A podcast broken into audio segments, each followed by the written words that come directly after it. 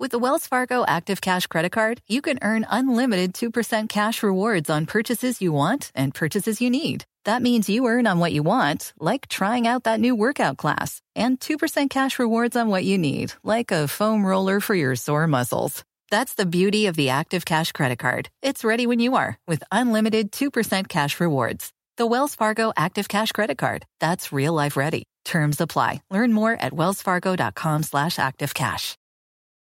At Bet365, we don't do ordinary. We believe that every sport should be epic. Every goal, every game, every point, every play. From the moments that are legendary to the ones that fly under the radar. Whether it's a game-winning goal in the final seconds of overtime or a shot on the goal in the first period. Whatever the sport, whatever the moment. It's never ordinary at Bet365. 21 plus only. Must be present in Virginia. If you or someone you know has a gambling problem and wants help, call 1-800-GAMBLER. Terms and conditions apply. This episode is brought to you by Progressive. Most of you aren't just listening right now, you're multitasking. But what if you could also be saving money by switching to Progressive? Drivers who save by switching save nearly $750 on average, and auto customers qualify for an average of seven discounts. So multitask right now. Get your quote now at progressive.com. Progressive Casualty Insurance Company and affiliates national average 12 month savings of $744 by new customers surveyed who saved with Progressive between June 2022 and May 2023. Potential savings will vary, discounts not available in all states and situations. I think there's a there's always hope and then there's reality and the only thing you really focus on is what the reality of the situation is and that's you know we haven't played our best football. Um, we have a lot of quality players and uh, we got to we got to do a better job playing well. People want to see points on the board. People want to see what we've been used to, what we've done since we've been here. And you you're not beating nobody in this league scoring three points, right? Let's just be honest. You're not beating a soul, not a team in this league scoring three points. But obviously, it was a tough loss, and uh, I feel like it was five days ago now. Uh, getting ready to play here in, a, in two days, and um, we're looking forward to the opportunity to bounce back.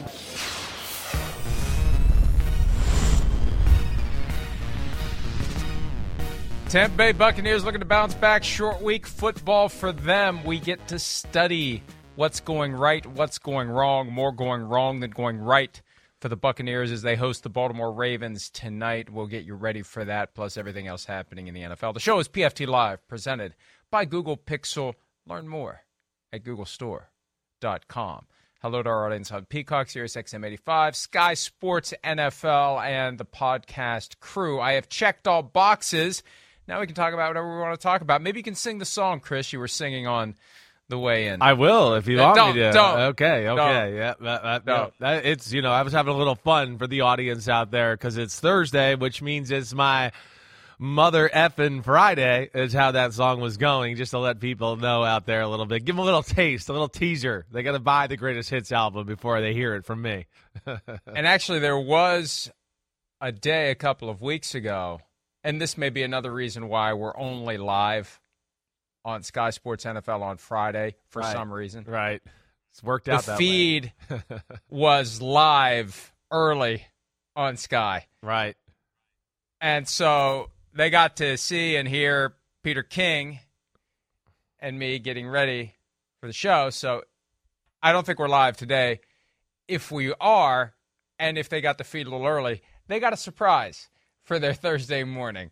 They got an, exca- uh, an expansion of the vocabulary, although I'd say most there and here know know the word. It's just jarring to hear it. It was jarring for me to hear you sing it repeatedly just before we were I had to get myself Uh, going. It's Thursday, you know. It's like the end of the week. It's uh, it was hard waking up this morning. I don't know why, but you know, just like one of those days where the week catches up to you. I woke up, I was like, oh my gosh, I hit snooze, and I hit snooze and slept all the way through the snooze, which never happens. So that's when I know, like, oh wow.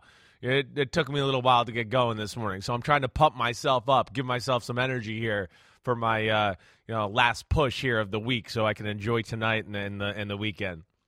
Well, the, the the week catches up to you.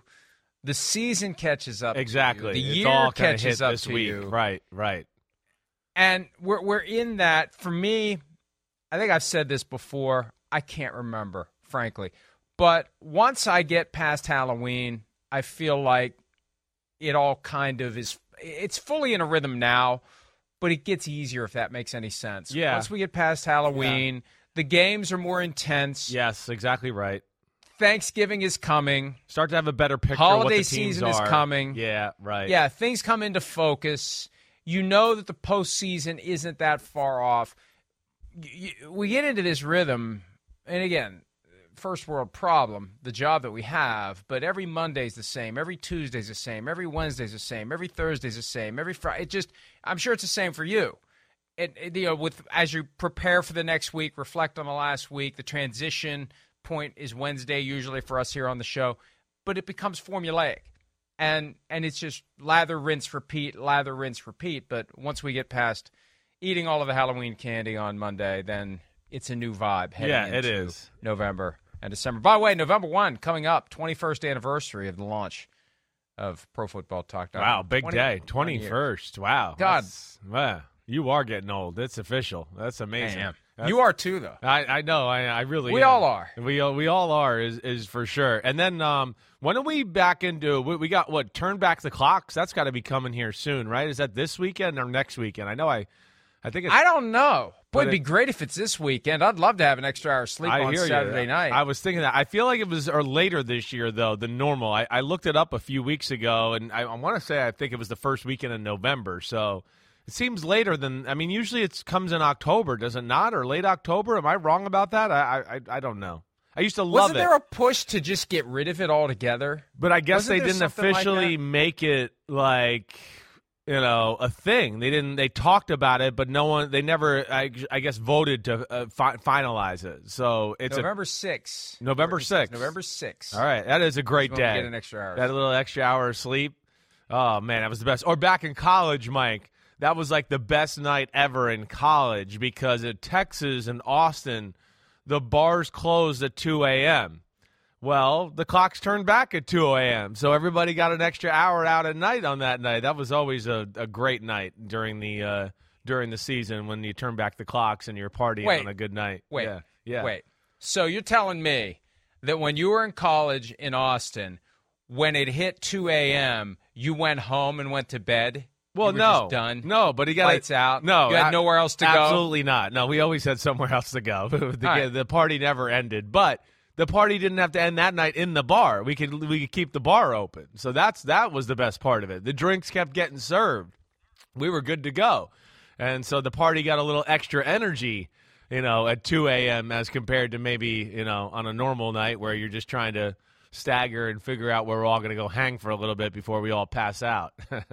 This comes from March 15. The U.S. Senate on Tuesday passed legislation that would make daylight saving time permanent starting in 2023, Oh, so it's ending the twice year. annual changing of clocks. Now, just because the Senate passed it doesn't mean the House Yes, passed. It doesn't right. mean the president signed it into law. I'm just a bill. I'm only a bill, and I'm sitting here on Capitol Hill. We know how that works from our, our days growing up with the, the what would they call that? Schoolhouse Rock cartoons. Oh, yeah, yeah, They're yeah. still floating around out there somewhere. Don't play the piano. Don't play the piano. But uh, but yeah, so that doesn't mean that it's official. But there was definitely something sticking in my brain other than a tumor that was accurate on that point. That there was a push, whether or not it pushed over the goal line. I don't mind it because losing the hour of sleep in March or April. It's kind of a welcome thing because Right. the days get longer, just like that. The only problem is for those of us who are up early, as daylight begins to creep into our morning, it's still very all of a sudden it's gone. It's- yeah. just jarring. It's Right. just dark again. Right, right. And I remember, you know, that that was you brought it up last year. I think that was the biggest complaint when this happened back in the 70s was the fact that yes, the teen, you know, morning the sun wasn't coming up till what? Like 8 in the morning, 8:30 in the morning. so They did two hours one year. Right, two Is hours. 2 hours? Oh, that's crazy. That really is. That's that's maybe a little much, but I I, I don't Walking know. to school with a flashlight. That's how dark it was. Wow, that's and yes, amazing. they did have flashlights. Oh, good. back in the Good. You didn't have the lantern? Back in my day, we had fly. We did not have a lantern. A kerosene lantern was not needed in 1973 or four or whatever year that was. All right. Uh, by the way, I put a poll on Twitter yesterday about the whole Starburst. Oh, thing, I saw but, all of this, right. But but I think that I think People got confused. yeah, and I wanted to make it clear because I didn't want it to be what's your favorite. I wanted it to be which is the one you hate the most? What's your least favorite? I thought that was the right way to word it, but I think people saw favorite, didn't see least, which was hiding, I'll admit, as the word directly in front of favorite. Least favorite, least favorite.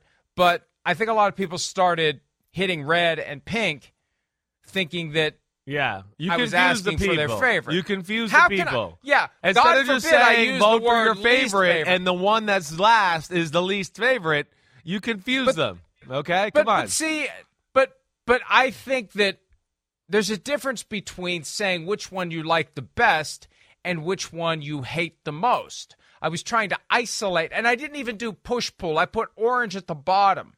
I made orange the last one. Maybe that's what confused people. Maybe they thought I was doing a push pull as to, you know, hey, I want red to win here, so I made red the first choice. I was trying to not skew it toward orange. And I think it all got screwed up. And then I retweeted it to say, I'm asking for the least favorite here. I haven't checked the results lately, but the whole thing just uh, it's over now. I mean, you can't go back and tweet it again. Like uh, nobody got that. That's over. You lost it. Sorry. Yeah. So There we well, go. There you Poor go. yellow. Yellow. So I mean, maybe it maybe it, it, did, did correct work. a little bit. I, I don't know. I think so. Yellow, I feel like is most people's least favorite. I, I feel like that's the one I hear from more more people than not. The one they don't like, which Well, I'll tell you. They're all I did an experiment last night in the barn. Yeah. I had Starburst, and I liked all four of them. yeah, Even they're the all good. They really are. Starburst Starburst did a good job. They made them all good. Maybe we should get in touch with the people that make. I don't even know who makes Starburst. Like, No. I don't even know where they don't have as much I don't even know- money, money as Google Pix or, or Do GoogleStore.com. So don't worry. It's Google Pixel. yes, right. I meant to say that. Google Add the yeah, please. I don't even I don't even know what Starburst is. Like, what is that? I have a feeling it's one of It's those like- things where we'd be better off. You not don't wanna know? Yeah, I think so. It's like right. chewing gum that you completely chew up and swallow. Yeah. Here we go. Yeah. The Wrigley Company, well, it is gum. It's maybe they were like trying to come up with some new sort of gum and this was like a failed gum run and it's like, you know, it really does I'm trying to chew this gum but it keeps like you know, I I keep swallowing it. It's not gum. Maybe it's like half chewing gum. Uh, it's the brand name of the box shaped, fruit flavored, soft taffy candy manufactured by the Wrigley Company. So it is a taffy. I don't know. Maybe maybe the fact that it took me 50 years to figure out that Starburst is a taffy tells you that kids aren't interested in eating taffy. No, no, I'm definitely not. That's such an old. That's another like definite old person's candy, right? It's always it's always the old guy that wants taffy. Like, can you give me? Hey, You're like, what? All these taffy." options, and you want taffy? What? Or and then up here in the Northeast, saltwater taffy's a big thing. And saltwater taffy from there's a few famous places in Jersey who sell it. I think we've actually had this conversation, and it's always like you know an old person I know that's like, oh, bring me back some old, you know, some of that taffy, wa- saltwater taffy. They, they love it. No kid likes taffy. Come on, there's way better options now. Courtney loves taffy. Courtney loves it. Courtney loves it. Okay, well, Courtney's kind of an old soul. I could see that. Her dad's an old school football coach, high school coach. He's he's rubbed off on her, so she's got some of that oldness in her. Starburst originally was no, or Starburst. Starburst? maybe originally Starburst originally was known as Opal Fruits, whatever the hell that is. No one- no maybe it never even that. would have become a thing. Yeah. Opal Fruits. Hey, I really have a hankering for some Opal Fruits. Yeah, right. So whatever marketing wizard came up with Opal Fruits got fired. And then somebody else said, let's just call it Starburst, and it stuck for 50 years. All right. Uh, speaking of 50 years, Tom Brady playing tonight on, on Amazon Prime. The Ravens at the Buccaneers. This one, hey, we, we, we have we have suffered through some subpar product in recent weeks in order to get to this one. This one has everything because you got a Ravens team that can't hold a lead, that's found its way back to the right side of 500, tied for first place in the AFC North, and then you got the Bucs who are underachieving and struggling at 3 and 4, but they're tied for first place in the NFC South. I, it's just amazing. It- four out of the Buccaneers five, currently Mike. are. Yeah, yeah, right? and and it should be, but for Yes. the horse crap roughing the passer call. I'm not going to say it should be, But it could have but been- it could be, could be. five in a row for the Buccaneers. That's right. It, it, it it's astounding. I mean, it really is. I'm shocked at where we are with the Tampa Bay Buccaneers, and it's like uh, I don't know. There there's problems on on both sides of the football. I mean, it really is. I don't even know where to begin. I mean, I guess well, you want to start on the the Tampa Bay offensive side first, just there. I mean, let's hear let's hear first, just to set cool. the mood. Let's do it. for what's going on in Tampa Bay. Let's hear from Todd Bowles, the very seemingly mild mannered. Plenty of coaches out there that seem mild mannered until the locker room door closes and a different person emerges. I think with Tony Dungy, it doesn't change. With others, it does change. Here's Todd Bowles talking about his effort to maybe yell and scream some life into his team. There's been a bunch of yelling and screaming, you know, but at the same time, you have to coach them as well. You know, we got 10 more games to go. It's not down in the dumps. We trust each other. We know each other. We continue to try and get better and do things and eliminate mistakes. Communication is always important on both sides of it. So the yelling and the screaming when you lose, that's going to be natural, but it's coming from a place of coaching. It's not coming from a place of you know, your butthole and all that type of stuff. So that's part of it. But at the same time, you have to teach them. We have to tweak things. We have to constantly tweak things and teach them because that's what coaching is. You know, when I hear that from Todd Bowles, I think back to the interview that Maria Taylor did with Tua Tagovailoa about the coaching now in Miami and how Mike McDaniel has a different approach. Right. And there's a very commonsensical basis for it. The coaches know that the players aren't trying to screw up. Yes. They're not defying the coaching. Right. They're trying to do the job. And it's just baked into sports and particularly football that a way to get somebody to try and succeed in the moment to do the job is to yell and scream at them. I'm not sure that that works Yeah. anymore. I don't think I'm not sure that Right. it ever did. Yeah. And the reality is, and this is the Jimmy Johnson approach, you have to have a different attitude and a different way of communicating with everyone on the team. Right. Different guys respond to different styles of coaching. Yeah, no, exactly. I feel like this the, the this day and age where we're at right now, it's definitely not an era of the yelling coach. It's more of a hey, let's talk with the player. You know, let's talk it out that way. You know, kids are a little different. You know, this day and age too, because of the pressures of social media and everything. They're they're always under the microscope. So they don't need maybe the yelling like you did back in the old days all the time to maybe give you that extra push or that extra, you know, poke to get you over the edge to work harder or all that. You know, I think there was a time when the yelling and all of that worked. There was. I mean, Bill Parcells in the 80s and Vince Lombardi and them, they certainly were yelling a little bit. That's for sure. But uh, yeah, I, I think more times than not now, calm heads prevail in the NFL. And we're seeing that, you know, you can even say that to the, the master of, of all masters in Belichick. The last two years, he's not a yeller, really. He's not. He's a coacher, he's a teacher. You know, he's going to hammer home his points there. And I think there's, you know, a lot of players like that. And I don't know. I mean, I mean, a lot of coaches like that. I don't even know. You know, it's a good point, really, when you think about the league itself. Yellers altogether, I don't know if there's any that are in the league right now as far as the head coaching position.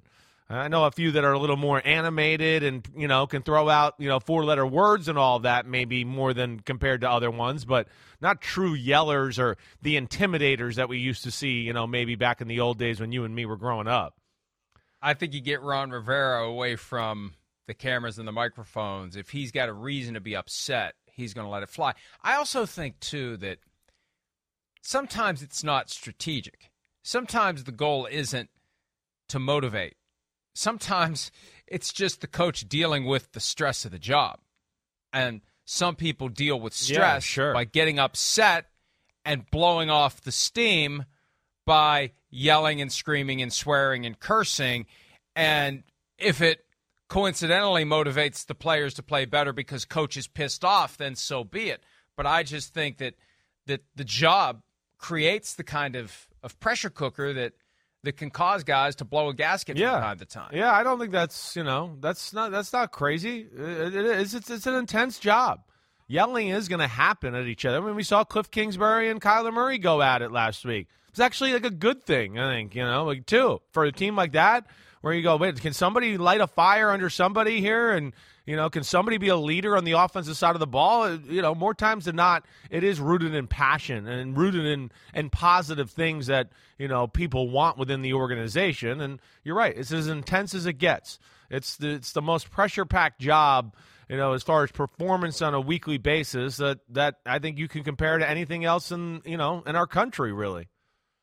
And what's odd is, for as much as the Buccaneers were struggling last week to score points, there weren't any viral videos, any moments of Tom Brady breaking tablets, yelling at teammates. I don't know if he was being more sensitive to it after the video that emerged against the Steelers from the week earlier of him yelling at the offensive lineman. We didn't see any of that last week. And it it just underscores Well, this wasn't a good look for Some, him. This was not well, a good it, look. I mean, it know. wasn't, but it's not the first time he's ever done it. No, but it's it's also the but it's the first time he did it where he missed practice the day before and he's kind of playing True. like shit, and he has a and he has a lot of money, and he could fl- he could have flown back on his private jet and been there as we talked about. So you know when you don't play well and you haven't been playing well, and now you you know have your own set of rules and don't make the effort to come back and be part of the team and hey I'll meet you there. And then you're in the middle of a game where yeah you're not being protected like as nicely as you'd like to but it's not so bad that we're going oh this is the worst protection in football or something like that. I mean it's not anything near that. And then you're not making any plays and you're jumpy too you know that, that he didn't do himself any favors last week, so I'm sure he was a little bit aware of that in the Carolina game to not cross that line. He doesn't have much to stand on right now with with his own performance. The idea that flashed through my brain as you were saying that is who would tell him that it was a bad look. Well, the reality is, even though they act like they don't listen to anything that. Oh, he definitely said, does. Right. They, he apologizes aware, anytime he gets some scrutiny, or you know, even last week, right? He made the army reference. He's he apologized right away. He's got somebody paying attention for him, and he's paying attention. So yeah, he's he's not blind or deaf to what's going on out there and the, the what's surrounding their football team. Well, tonight all eyes again will be on him because he's back in prime time. We haven't seen him in a standalone game since week four against the Chiefs. Before that, it was week one against the Cowboys. So it's a relatively rare opportunity and maybe one of the last opportunities to see Tom Brady play at a time when other games aren't being played. Let's focus on that offense, though. Can they get it going, and what do they need to do to get it going? Is it as simple as just run the ball effectively and everything else will follow? Well, I, I don't know if it's as simple as that. You know, I don't think that's going to turn around to the point to where they're going to be able to rely on it. At least right now, I don't. You know, the, the thing that they, I think, I think they've kind of realized that over the last few weeks, where they've just gone, wait, we're, we can't, we can't run. We're going to have to kind of play through Brady and the receivers and execute and try to be surgical that way. And I don't know if they're going to be totally explosive or fun to watch, you know, when it comes to that approach either. You know, that that's something that you and I have hit on here. They're they're a team that you know, lacks, and I can't even believe I'm saying it, lacks real explosive ability right now. He's a little reluctant to hold the ball, to want to throw shots down the field at times. And then Mike Evans is not quite the same, and he's more of a build up speed guy, right? Chris Godwin, I think I don't think he's a bigger receiver, and I don't think he's 100% yet after last year's knee injury. So I don't think he stresses you out as far as going up the field, and he was never that guy anyways. And then after that, it's like where the last few years it was an embarrassment of riches with Gronk and AB and and hey, you can't match up with us. Well, right now your top two guys are not you know hitting on all cylinders, and now it's wait, who the hell is the third and the fourth guy? Who who who can be the next guy that contribute to the offense? And that's where you know they're missing that Cole Beasley type that they had for a few weeks, or Antonio Brown, who can do all the quick, fast twitch type of routes, and the guy that can kind of take off the top of the defense. And I think that, you know, let alone with the, the fact that you said they can't run the ball, uh, it's made life really hard on them right now. And then Brady at 45 is not the kind of guy that's going to get out of the pocket and be like, hey, I'll carry you guys. You go here, you go here, and I'll throw lasers. So it's a bad combination what they got working in Tampa right now. Julio Jones was a big offseason acquisition for the Tampa Bay Buccaneers. He hasn't played very much. Knee injuries Yeah. kept him out. At one point, GM Jason Licht said they're going to slow play it. They want him available as they get closer to the postseason push. Well, maybe the postseason push starts now as they've been pushed to a 3 and 4 record. He's questionable for tonight's game. Game time decision. Shocker. I don't know. I don't know how much he really adds. Yeah. At 100%, I don't know because we never see him at 100%. And that's fine. He's been around for a long time. He's taken a lot of physical wear Yeah. and tear. That's the reality of it. He Legend drafted in 2011. Yeah. Exactly. He's the man. But you, Right. you are what you are right now, just Right. like Matt Ryan. You are what you are right now, and he can't stay healthy, and he hasn't done much for the Buccaneers yet this year. And they do feel a little banged up and old at the receiver position.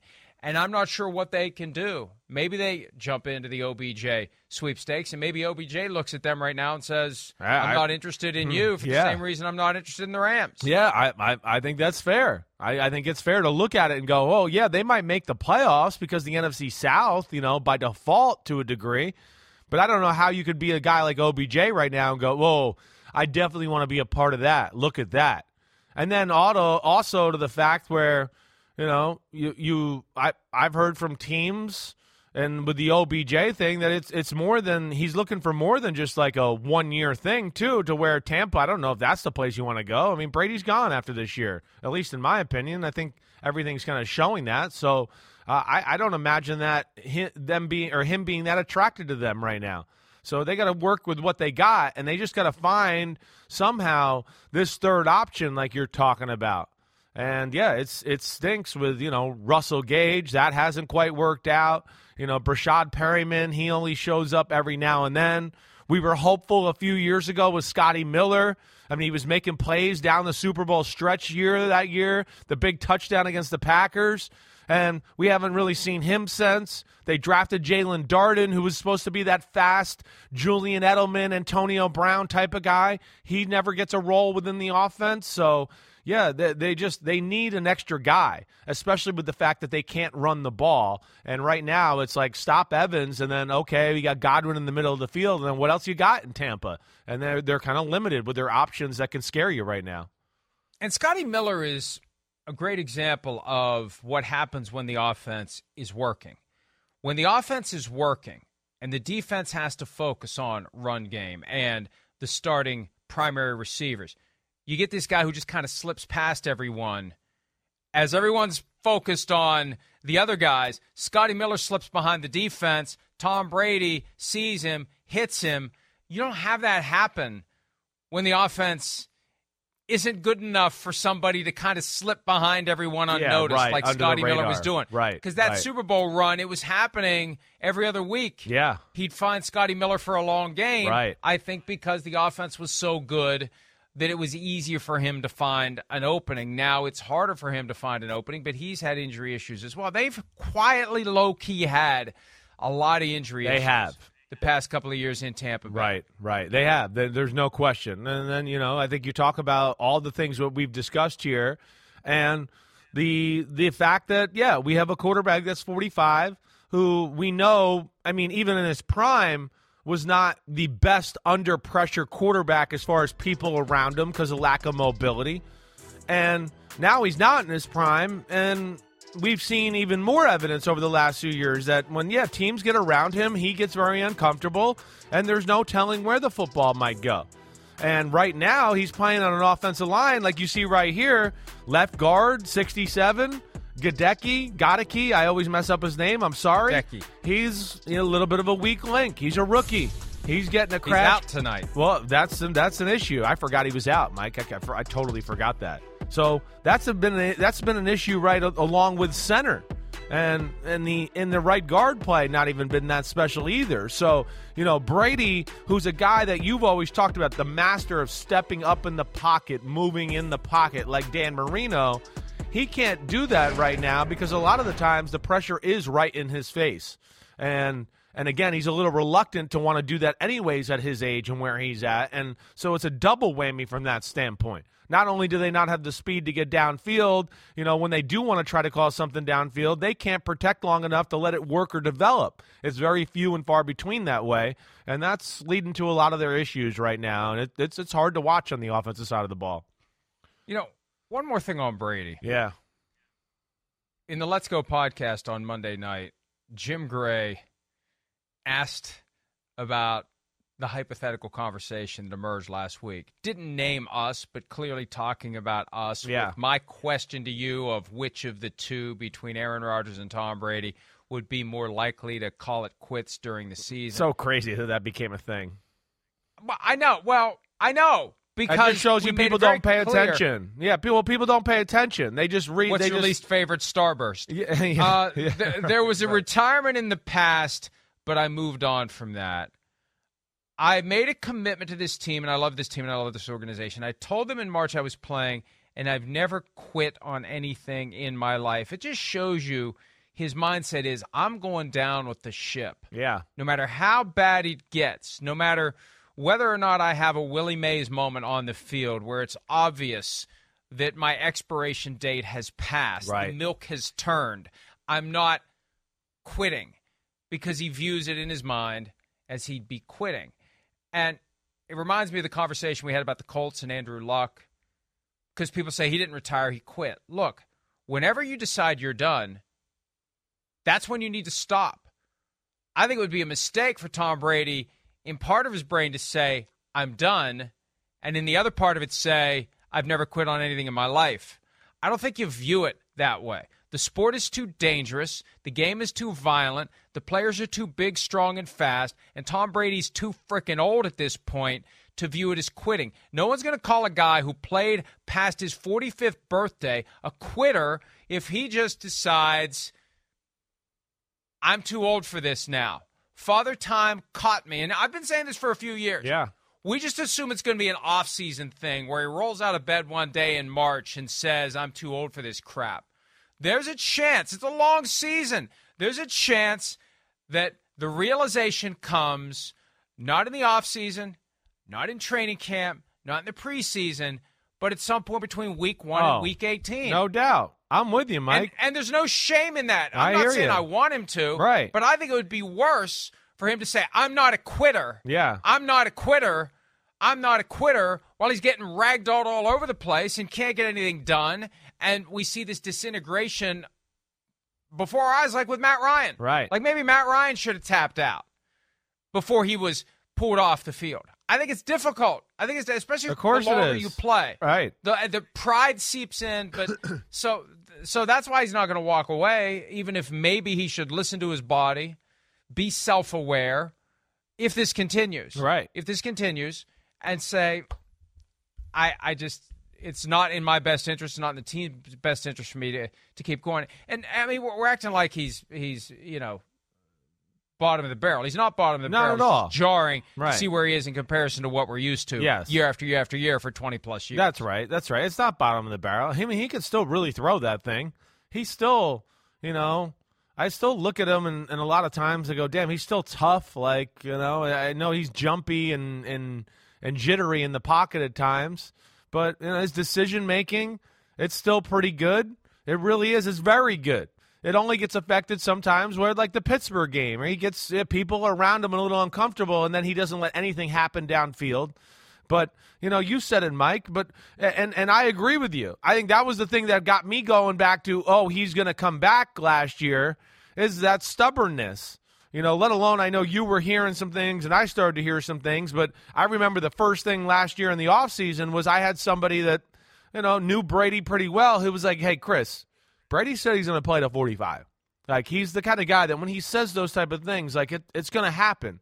He's too stubborn to even back off of it, and that's what's made him great. You know, but I I, uh, I sit here and and I gotta think there's been some mornings for the first time in his career where he's wo- rolled out of bed and gone, "Ooh, did I make the right decision? Was this worth it?" I I, I gotta think that that's infiltrated his brain, even for his as focused and as stubborn as he is. And I think the fact that, you know, again, 11 day absence during training camp and we're going to Mr. Kraft's wedding in the middle of the season on a Friday night, I, I think those are signs to say that he's maybe questioned that a little bit. I do. You didn't have to go to that wedding. Mr. Kraft would understand how much you like him still. That's we know. It's a it's a great bond they have. And so those are little inklings that I look at let alone sometimes the attitude on the field and and little things we can glean from that to where I go uh, mm, he's got to have some questioning moments here right now. He's got to with the current state of the team, the beating he's taking, the personal life issues and all that and I think that adds to this weirdness that we're all witnessing right now with Tampa Bay and the fact that they've lost 4 out of 5. What you said earlier meshes with what I heard five years ago. The arm will be there into his 50s. It's the legs that will be the downfall because he won't be able to get away from the physical contact. And what did we see all the way back to week one? In the aftermath of the win over the Cowboys, where he got hit a couple of times, yeah, but there right. wasn't anything where we said, oh man, he got rocked. Right he he was talking about taking some big hits and how he was feeling it the next yeah. day. And then he went through the finger injury, he had the shoulder injury, and those are the ones we know about. It could be that he just recognizes it's more imperative for me than ever to avoid taking these hits. Sure. So he is jumpier. He is I don't know if he's necessarily seeing ghosts, but he's accelerated the clock. He's not doing the hold the ball until somebody breaks open down the field, and then uh, last week it happened, and Mike Evans drops the yeah, damn thing. Right. He can still get it there under perfect laboratory conditions, but he's not getting enough of those. Exactly. That's the thing, and that's the thing I've tried to argue to people the last few years, where you know people want to go, "Hey, Chris, he's still the best quarterback in football, or he's top three. and I want to go, "No." He's really good, but he needs a certain formula to succeed. There's no doubt about it. You know, again, it just Look at how they perform on third downs. That's such a quarterback down here as of late. He can't they can't stay on the field because he can't buy that extra step or doesn't want to stand there and take the shot. His offensive line isn't worse than Joe Burrow's and in, in Cincinnati. Joe Burrow makes play every third down. It doesn't matter. He's one of the best in football on it. Why? Because he's a baller and going to hang in there and move and make things happen, right? I mean, this even there. I mean, that's not horrible protection. I know it wasn't good, but yeah, these are the issues he's having right now, and you know it's it's it's affecting their offense. Let alone yeah, there's other issues on their offense altogether, but they're just because of those issues. Now the spotlight's on him more to carry it. And look, I mean, even that play right there, just again fading away as you're throwing the ball over the middle because someone's bearing down on you. It's a lot of that. And you know, I just think we're seeing signs of you know declining and protection of the body, like you're talking about. I've discovered a high end analytics yeah. formula here. Yeah. I was reminded of it when we saw the Grady Jarrett tackle followed by the kick. Right.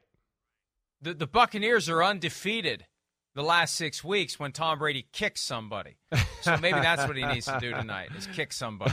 Um, well, you know, tonight will be interesting in this fact, right? With the matchup itself, what we we've talked about this a few times with the Ravens. The Ravens are not a great pass pressure team. They're not. And that's where it makes the the matchup interesting. The Ravens defense has been better. There's no doubt about it. But their front four and their ability to get to the quarterback, it's not very good just with the front four. And then it gets into okay, wait, you know, we got to blitz or pressure or trick it up a little bit, and that could be scary against Brady because you know he's smart and he's going to figure it out. He's going to know where to go and he's going to get the direct the the protection pointed in the right direction, and you're taking a risk there. So that's where the the matchup is interesting tonight. It was where he could have a chance to hold the ball and pat it one extra time to wait for Mike Evans to come open on a 20 yard in cut or whatever else. And uh, that's what I'm going to be intrigued to see from the matchup tonight. Want the same expert advice you get from the pros in the store while shopping online at discounttire.com? Meet Treadwell, your personal online tire guide that matches you with the perfect tire for your vehicle. Get your best match in one minute or less with Treadwell by Discount Tire. There's one particular individual who will be trying to chase Tom Brady, who used to be a teammate, Jason Pierre Paul, now with the Ravens, said earlier this week there's no bad blood, but I want to show them what they don't have. Hey, that hey hey that well that that's real for sure. And I think when we talk about Tampa Bay, as much as we're shocked that the offense looks the way it is, I don't know. I think honestly, it might be more shocking the way the defense looked. And, and and and then you can go through a laundry list of problems they're having on that side of the ball right now too. But yeah, I, I think they I think they maybe misevaluated how good JPP was. He's very good against the run. He still has value as a pass rusher. He's the best pass rusher on the Ravens already. He is. So uh, I'm sure he wants to stick it to them tonight a little bit. He's from that area in Tampa. He went to school there. He probably felt like he was going to finish his career there. Had a last great few years. And, you know, they kind of said, nah, we got shy on Trianco, and we're going to push you out the door. And that hasn't worked out so well for Tampa so far. If my memory serves correctly, and at this age, who the hell knows, Pierre Paul had a sack against the Browns, and Justin Houston, who once upon a time had 20 plus sacks, yeah. he had two yeah. on Sunday against the Browns. So a couple of guys to at least be aware of. Let's flip it over to the Ravens when they have the ball. And it's funny because after the first three weeks, everyone was saying Lamar Jackson bet on himself and he won. And I said, folks, there's 14 games left this year. There's two more seasons of franchise tag. This is not the time for the chips to be cashed in. The bet has a long way to go. And in the last four games, after seeing 10 passing touchdowns and two turnovers the first three weeks, now we've got three passing touchdowns and five turnovers. What's going on with Lamar Jackson after the first three games of the season? Yeah, well, I think, you know, two things. They've run the ball a little bit better, okay? Uh, they played some good defenses, and the fact that they had to play the Bills and the Bengals and the Giants and Wink Martindale, who obviously knows, you know, the offense a little bit as well. So I think that's kind of, you know, been been part of the issue. He has not played his best football. He's had some some bad turnovers late in the football game. The, the, this game especially, right? There's two interceptions in the second half, none being bigger than this right here, with a chance to to win the game. And now the Bills go down the field and do it. You know, so there's been yeah mistakes throughout the Giants game, the interceptions uh, at the end of the game there, and and then of course the strip sack fumble that Thibodeaux gets. This was really probably the worst decision of the year in all of football. That the fact that he did that. So he hasn't played his best football down the stretch. And I will I'll say this too, Mike. You know, this is one thing that we do see with the Ravens you know, this is why their run game has to work and it's getting better and it has to continue to get better. Their passing offense is not, you know, a reinvention of the wheel. It's good. It's got a lot of what you need. There's no doubt, but it's not like oh to the fact of, you know, oh wow, it's just they reinvent themselves every week and attack you from so many different ways. No, it's it it you can catch on to it. And then when you don't have Rashod Bateman out there healthy, your one really go to difference making wide receiver, I think that causes issues for them too. So I think it's a, a little bit of him being careless and a little bit of uh, teams catching on to their passing offense, honestly, in my opinion, Mike, let alone they've played some very good defenses here as of late. Gus Edwards provided a boost against the Browns 16 carries, 66 yards, two yeah. touchdowns, yeah. just in time because J.K. Dobbins on injured reserve with knee issues again. Edwards back, and that helps. And look, Kenyan Drake has come on. He has, and and they like to sprinkle in Justice Hill, right? And it, it can't just be Lamar running for hundred yards every week and then throwing for 100 or 200 or whatever the case may be. They That's do right. have to spread it around a little bit. But, Right. You know, this team, this team at four, four and three, they should be happy, but they also uh, should be really pissed because they could be seven and zero. They really could be. They've blown leads, and to the team's credit, they buckled down against the Browns and didn't blow that lead. Although they tried to blow it, they tried, and that's where the offense has a role in this. It isn't just when a lead is blown. It isn't just the defense sucks. It's the offense has done something to open the door for the other team's offense to have an opportunity to exploit a defense that is having a hard time holding a lead. We saw the interception that was thrown by Lamar Jackson on that fourth down play, that ill advised decision. The last thing you want to do there when you're playing the analytics game, well, if we don't get it, they'll have the ball on the two. They got to go 98 yards. Oops, now they only have to go 80 because I threw an interception in the end zone. Th- That, that's a, a thing that doesn't get pinned to the offense the way giving up the touchdown gets pinned to the defense, but that's part of it. The offense needs to slam the door when it has opportunities, Chris. Yeah, no, it, it hasn't done that. You're right. You know, there, there's been some chances to, to slam the door or at least make things very hard on another team, and they didn't. You know, but yeah, I, I the defense, the defense Yes, has had hard hard time holding leads, and I think it's a little bit because we've talked about the pass rush and and you know some of their secondary guys maybe not playing as well, a few injuries there as well. But yeah, I think when you look at some of the leads early on in the year, it was a little bit of like, okay, they blew it, but the one thing they weren't doing at that point was running the football, and where it became a little bit of the the passing attack, and it was their style of play was lending teams to, hey, you're going to have a chance to come back. Here as of late They've started to run the football and are doing the right things there. It's been more the mistakes by Lamar that have kind of hurt them in that way. It's not necessarily the running game, the fact that they can't do that. It's the Giants game mistakes. It's, you know, Buffalo at the end there. And, you know, again, I don't think I, I don't want to understate the fact that they've had to play some defenses who understand, you know, how they operate the Bengals, the Browns, Wink Martindale. I mean, damn, those are three of like the you know top people. You would go, well, they probably understand their system better than anybody. Let alone you had to deal with McDermott and Leslie Frazier. So I think that's led to a little bit of a you know like wait, what's happened with them? Tonight there'll be an interesting night to see. The Bucs don't stop the run all that well, and Ravens, like you just talked about, got it going a little in that direction. They're going to put the the Buccaneers in, in some binds and uh, it'll be a good test to see if they can kind of get things going back in the right direction. We need to take a break. Yeah. By the way, peel back the curtain. Anytime I say we need to take a break, that means Courtney has told me break. But I do have to say one more thing. What? Because I thought of this yesterday. Yeah. There's some lingering potential for the old school Ravens Patriots bad blood to trickle into this one between Harbaugh John, head coach of the Ravens, and Brady. I think back to that playoff game when the Patriots were down 14 points, two different occasions.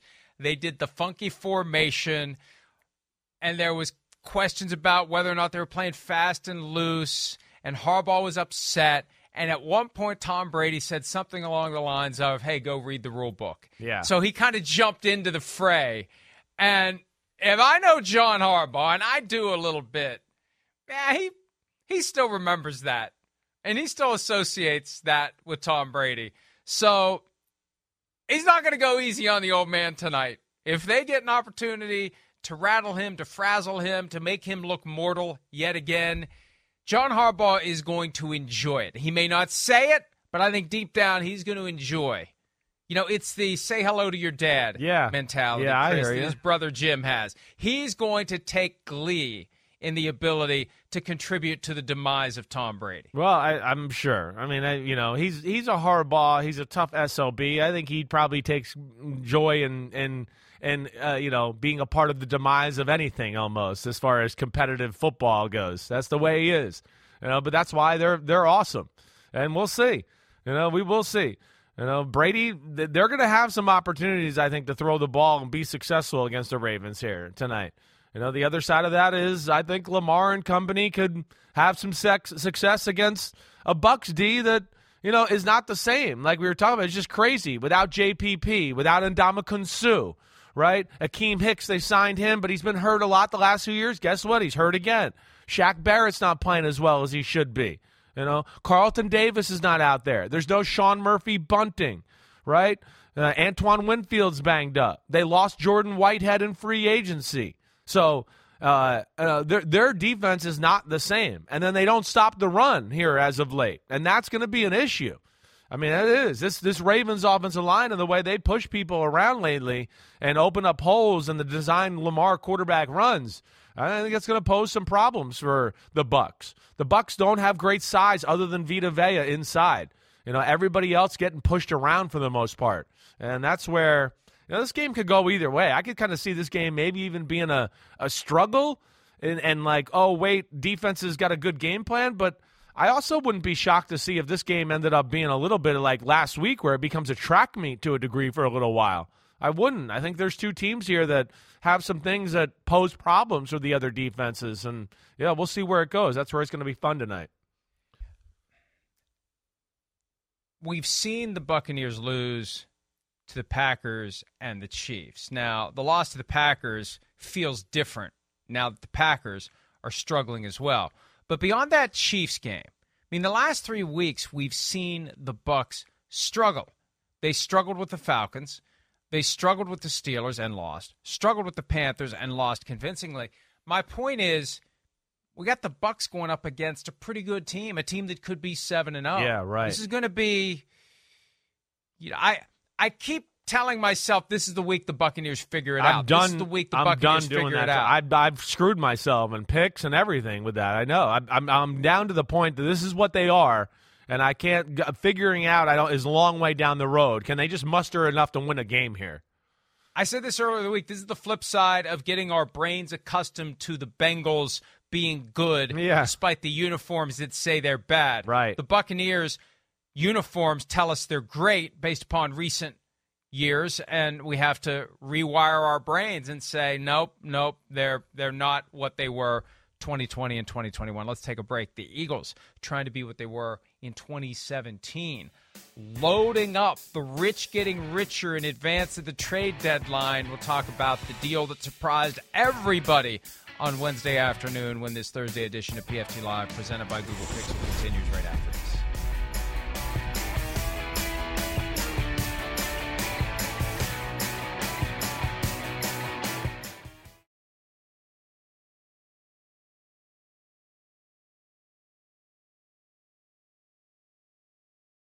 At Bet365, we don't do ordinary. We believe that every sport should be epic. Every basket, every game, every point, every play. From the moments that are legendary to the ones that fly under the radar.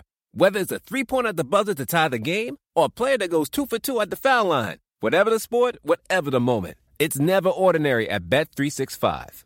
21 plus only. Must be present in Virginia. If you or someone you know has a gambling problem and wants help, call 1-800-GAMBLER. Terms and conditions apply.